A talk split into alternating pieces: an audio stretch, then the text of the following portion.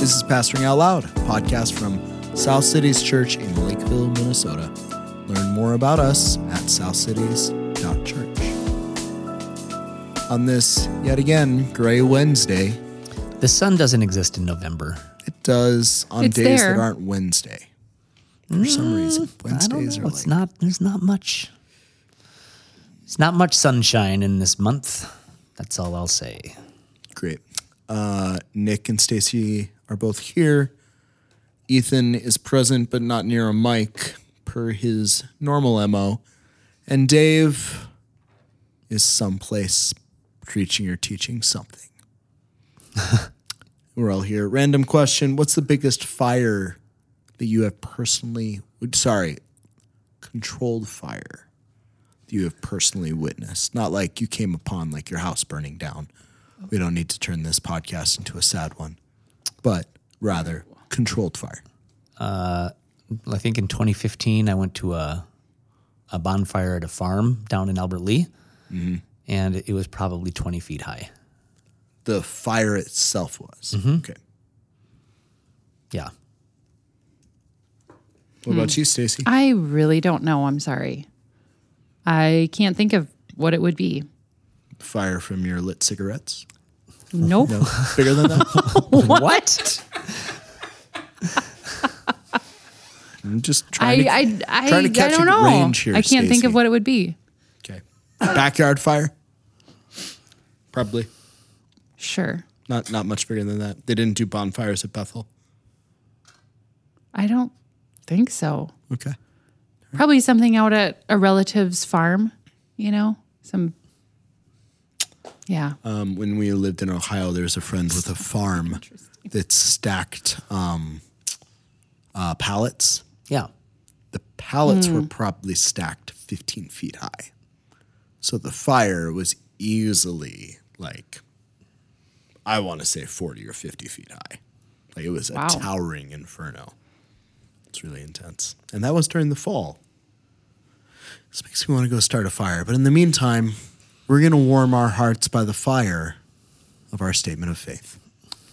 Oh. This last two, Article 12 and 13, are our congregation's affirmations about what we believe the scriptures teach in regards to various texts. We've done 6 of these episodes, Ethan, something like that. And this is the last one. Then we'll be on to other, perhaps more apocalyptic things. We'll see. But today, this will feel mildly apocalyptic because of one of the 2 articles. But before that, I'd invite somebody who's on the Church Cooperation Subcommittee to go ahead and read article number 12. I don't know what that subcommittee is, Daniel. Whatever you formally called it, denomination subcommittee, ecumenical subcommittee, Catholic with a lowercase c subcommittee. What is it called, actually? Denominations and Network Denomination Committee. Okay. I don't think there's an official title. I'm going to call it the Church Cooperation Subcommittee. Then. Okay, great. All right. So why don't you go ahead and read Article 12 on church cooperation? Mm-hmm. Okay. We believe that local churches are free to promote the cause of Jesus Christ by cooperating with one another in various organizations. Such an organization, whatever form it may take, exists and functions by the will of the churches. Cooperation in an organization is voluntary and may be terminated at any time.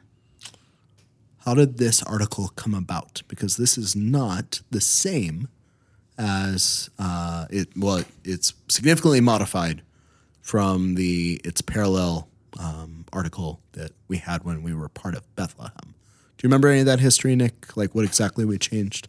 I actually don't. I'm not sure that I do either. It's funny because you and I were the ones that probably changed it. Yeah, that's true. We came in really prepared for this one. I think that was more formally... I don't remember what it used to be. If I remembered what it used to be, I would totally remember. It had denomination in the name. That's what it was. And then it was much more positive. Like the churches cooperating is the best way to promote the cause of Jesus Christ, which I have some affinity with for sure. but we're thinking about something that everybody can agree with, mm-hmm. and we are not part of a denomination right now, right? Though we're talking about it. Nor do we feel like we have to. You. Yeah, and we don't feel like that's a church must do that. So when we say that local churches are free to promote the cause of Jesus Christ, that's what we're getting at. Yep. Is that it's optional. Yep, and there can be different reasons and emphases that would cause us to affiliate with one group or another, or a denomination versus a network, or things like that. Mm-hmm. Yeah, so. What are some of the differences there? Like what kind of organizations might there be, and what would you cooperate for? Well, so for example, Bethlehem used to be, still is, downtown, part of Converge. Don't call it downtown. Just Bethlehem, call it Bethlehem used to be a part of, and still is part of, Converge. Which used to be the Baptist General Conference. Yep. And that's a full denomination that has, a district superintendent, and they have, a principal, a PE coach. No. Oh, okay. I was thinking what are the options for titles? Like they have a staff and they work to support churches and offer resources, and, they have a school. The denomination does, Bethel is their school. And so it's a formal entity in that way. We've also been a part of TCT in the past, which is Treasuring Christ Together Church Planting Network. And that's more just a network of churches who have like-minded in their theology and want to partner together for the common cause of spreading churches. And so it's not a formal denomination with a staff and a big staff. And, resources and things like that. It's just we're partnering together for this specific purpose. Yeah. Well, we say such an organization, whatever form it takes, exists and functions by the will of the churches. It's ultimately the churches constitute and are over the organization. As opposed to what? Are there other kinds of denominations or organizations where the organization is over the churches? It has a measure of control over what they do? Because this seems to say, no, the organization doesn't really have control over churches. Yeah. Mm-hmm. Like the Catholic Church? Yeah, that would be a big example. Yeah. Mm-hmm. Yeah, for sure. Presbyterian? Presbyterian Church, where sessions get together.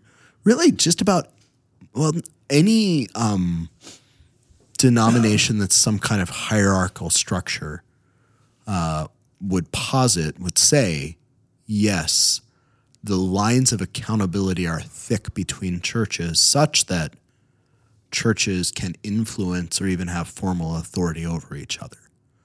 And that's not what we're seeing here at all. Right. Although we think it's fine to have influence, or even, I think to some degree, to bind yourself in certain ways to outside accountability in various ways. As an option, not as a requirement. So you see things you see a Presbyterian Church of the USA, they organize themselves in sessions, but then you go over to England and you find free Presbyterian churches where they are much more organized around the independence of a congregation. So there's different expressions of that all around the world. Are we going to get into a denomination or network and then terminate it at some point in the future? Why would a church terminate a connection to a denomination or a network? It could be all sorts of reasons. We just want to say that we're free to do so if we want to. What would be some reasons? I don't know. They're off mission. Yeah. We don't want to give them money. Right. Yeah. We don't. Yeah. It's not part of the budget. It's not part of our church's vision anymore. It's the denomination is moving in a direction we don't like. Mm-hmm. Who knows? Some option that we've never even thought of before. Sure. We just want to say, hey, we're free to associate and we're free to disassociate if we want to. So for our church, when are we likely to hear more as a congregation about, and I've not heard anything as an elder, so would be news to me. 2024, we'd have more of a public conversation about. I would say that's probably accurate. A denomination or a network. Yep. Okay. Great. Well, finally, let's talk about Article 13, the last things. Nick, you want to read that one? Sure. We believe in the personal and visible return of the Lord Jesus Christ on earth and the establishment of his kingdom. We believe in the resurrection of the body, the final judgment, the eternal joy and faithfulness of the righteous, and the endless suffering of the wicked. Why is it important that we believe in the personal and visible return of the Lord Jesus Christ as opposed to the impersonal and invisible return? Like, what would be the distinctions there? Why put those adjectives on there? Isn't there some form of preterism that believes that Jesus already came back invisibly, or that it was like a fake return or something like that? What is preterism? Explain preterism to us, Nick. Like I'm, explain it to me like I'm five. So the preterist view of apocalyptic literature, Revelation, but also a little bit of end time stuff that Daniel Jesus talks about. And Daniel. Holds that everything, like a full scale preterist, holds that everything was fulfilled in AD 70, in Rome or whatever. The destruction of Rome. That Jesus in some way invisibly returned. And therefore, and judged Jerusalem. If you're a preterist in the fullest, most literal sense, you would believe that Jesus has already come back. Yes. He's where then? I don't know. he is spiritually here on earth. This is, in a sense, the new heavens and new earth. I think that's a fair representation. A fair representation. And Jesus' mission is advancing, etc. So I think we're trying to get at like Jesus and to box out from perhaps more liberal readings of the Bible that Jesus really is a person and he really is going to come back, and it's going to be obvious to all when it happens.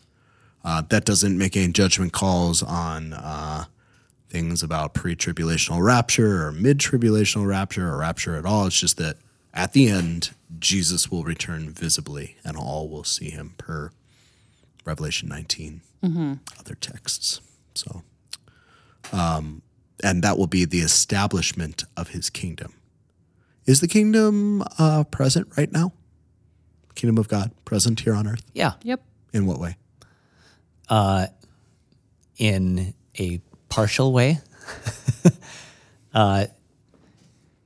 So, I mean, you want me to talk about the overlap of the ages? You can. Yeah, you can do whatever you want. It's an open question. So we believe when Jesus came, he lived, he died, and then he rose again. He ushered in the kingdom, bringing the kingdom of God to earth. However, we also believe that we still live in the church age, which also has the previous age, continuing. So we live in what's called the overlap of the ages, where the kingdom of God has been inaugurated but not fully fulfilled or consummated. That will happen when Jesus comes back. And, whatever the timing of a millennium or however that gets worked out, there will be a time when Jesus will fully consummate his kingdom. Sin will be done away with, death will be defeated, and we will fully experience, him face to face in his kingdom. Yeah. So this is taking some swings past this, but is Jesus right now ruling on the throne of David? Yes. We would say so, I think, around this, but not everybody would. Like, depending on what you believe about the millennium, depending on what you believe about sometimes what's called dispensationalism or the nature of the rapture, you might say that until Jesus returns to earth, there's no sense in which he rules on the throne of David. But right now, if he's ruling in heaven, what are the instances of his kingdom here on earth? I think the way that we tend to talk about around here is there are embassies here on earth. Local church. This, where heaven and earth meet imperfectly. But the most formal way that we see the embassy of the coming kingdom on earth is in local churches that preach the good news about the king and the kingdom. We believe in the resurrection of the body, the final judgment, the eternal joy and faithfulness of the righteous, and the endless suffering of the wicked. So that is four things. One, there's resurrection, there's real judgment. The righteous will eternally be happy, and the wicked will endlessly suffer. Why do we have all those in there? Why are those important for Christians to believe? Why is the resurrection important, Nick? Yeah. If the resurrection wasn't literal, then nothing else matters. What if, yeah, well, honestly. So what if, but what about if our resurrection isn't literal? Like not just Jesus's resurrection, but ours. If we're just swept away into kind of a heavenly plane and there's no then resurrection of the body. Why then, is that a problem, or where does that bump into some issues in the biblical text? Well, I mean, besides the fact that it says it. Well, yeah, like First Corinthians 15, we too shall rise, right? Within imperishable bodies, you know. I don't what are you specifically getting at? Yeah, that's what I mean. Like, yeah. There's biblical texts that like explicitly say, yeah, like Jesus' resurrection is the pattern for ours. Mm-hmm. Eventually, bodily. There's all kinds of helpful scripture references for each of these articles that, if people wanted to investigate more, it's on the website southcities.church/congregational-affirmation-of-faith. Okay. There you go. Why is it important that there's judgment? Final, I think personal judgment for each individual. Mm-hmm. Not judgment only over nations or other things, but every individual stands before God and is judged. Yeah, I mean, and that's, number one, it says it. But number two, that's kind of like, you know, how we can be okay with injustice in the world right now.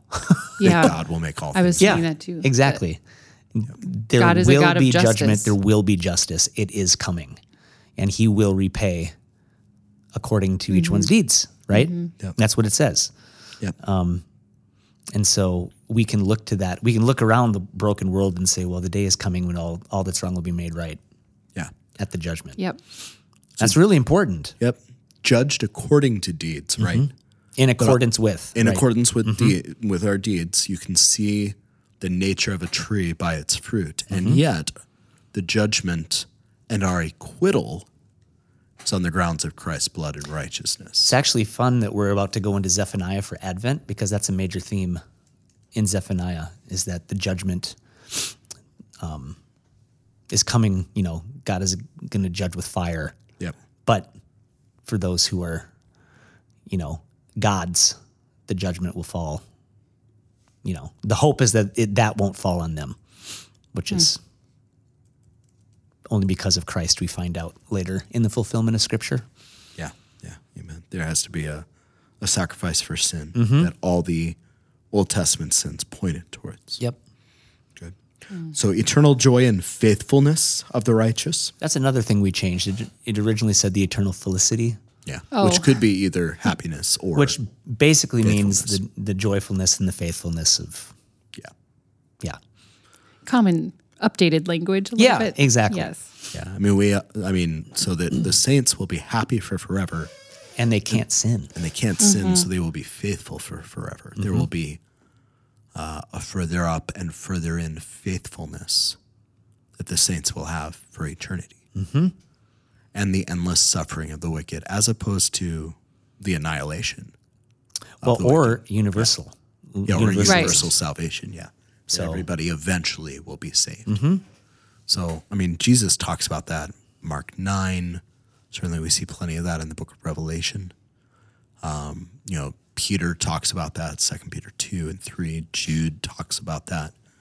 And Paul talks about it a ton, that hell is conscious torment, not the snuffing out of a soul or the eventual kind of purgatory-like refining of a soul into heaven, but rather that it's and thus downstream from that, we think it's important that you carry the gospel to your neighbors and the nations. Yep. As opposed to it'll all kind of sort out in the end. So, which is serious and sobering. Mm-hmm. Yes, it is. And we believe that the Lord Jesus is the one who holds those keys of hell and death in his hands, and he is the one who will rightly judge all people on the basis of their relationship with him and in accordance with their deeds. Mm-hmm. Will we ever change the statement of faith, do you think, guys? Like ever? Not in the foreseeable future. No, I mean, I don't think we'll ever radically change it. We may, there could be, like when we became South Cities Church, we made a few tweaks from what it was at Bethlehem, but we didn't change the substance. Yeah, we added the thing about marriage and the nature of mankind, then we tweaked some of the other ones. But if you were to add one article to this about a topic of your choosing, Nick, what article would you add? Not for your own personal, like, this is my thing, but like that our people would have some alignment on. Union with Christ. Okay. Just deeper. I think we have some of that about in regeneration, Holy Spirit, and the church, at least hinted at. Yeah. I mean, I would just, the reason that I'm going deeper on that. Yeah. The reason I love that doctrine so much is it takes all of these systematic doctrines that we have and ties them all together in unity. Yeah. In they're ours because they were Christ's and we are united to him. Hmm. Is there an article that you would add, Stacey? Well, I was just looking through them again. Maybe one on, I mean, you have one on the nature of mankind and the nature of marriage. Maybe one about, more about like mankind in the image of God. I mean, you have that, but. It's like a line or two lines within that. Like a biblical anthropology or something. Yeah, yeah. Something a little bit longer about men and women, perhaps. Yeah, that's good. Talking about embodied souls and things like that. Yeah. Yeah. That kind of stuff. We'll get there maybe someday. Well, this has been a fun journey through the Congregational Affirmation of Faith. I don't know what we're doing next. I think eventually we're doing something revelatory or apocalyptic, you might say. But that will be perhaps as we get closer to... well, we certainly will be in the recap once we get to the... Oh, yeah. It's true. Oh, yeah. That's going to be trippy every week. We're going to have to double the length of the recap every week, Ethan. No, we won't. Ethan just gave me the look. That will not happen. Thanks for joining me today, guys. Thanks.